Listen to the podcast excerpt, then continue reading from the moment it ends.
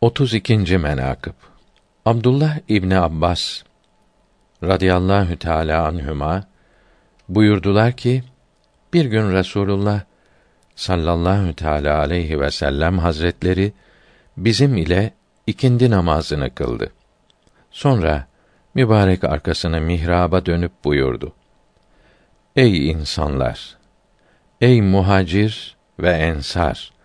Size Ali bin Ebi Talib'in faziletlerinden haber vereyim mi?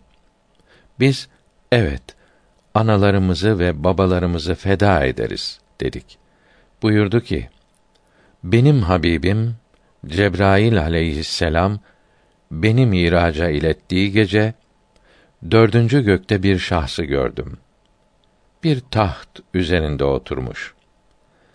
Ali bin Ebi Talib'in şahsı gibi.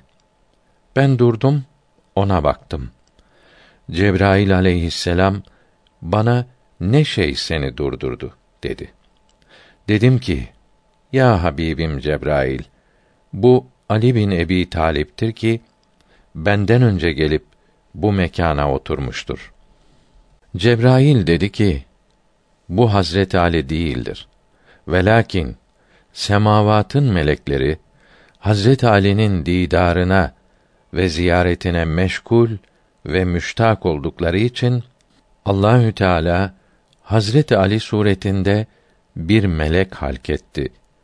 Bu göklerin melekleri bu melek önüne gelip bunu ziyaret ederler. Ali bin Ebi Talip kerremallahu veçe Hazretlerine iştiyaklarından dolayı bu melek üzerine selam verirler. Var ona yakın ol. Üzerine selam ver. Ben de yanına vardım. Onu kucakladım. O da beni kucakladı. Ondan Ali bin Ebi Talib'in radıyallahu teâlâ anh kokusunu duydum.''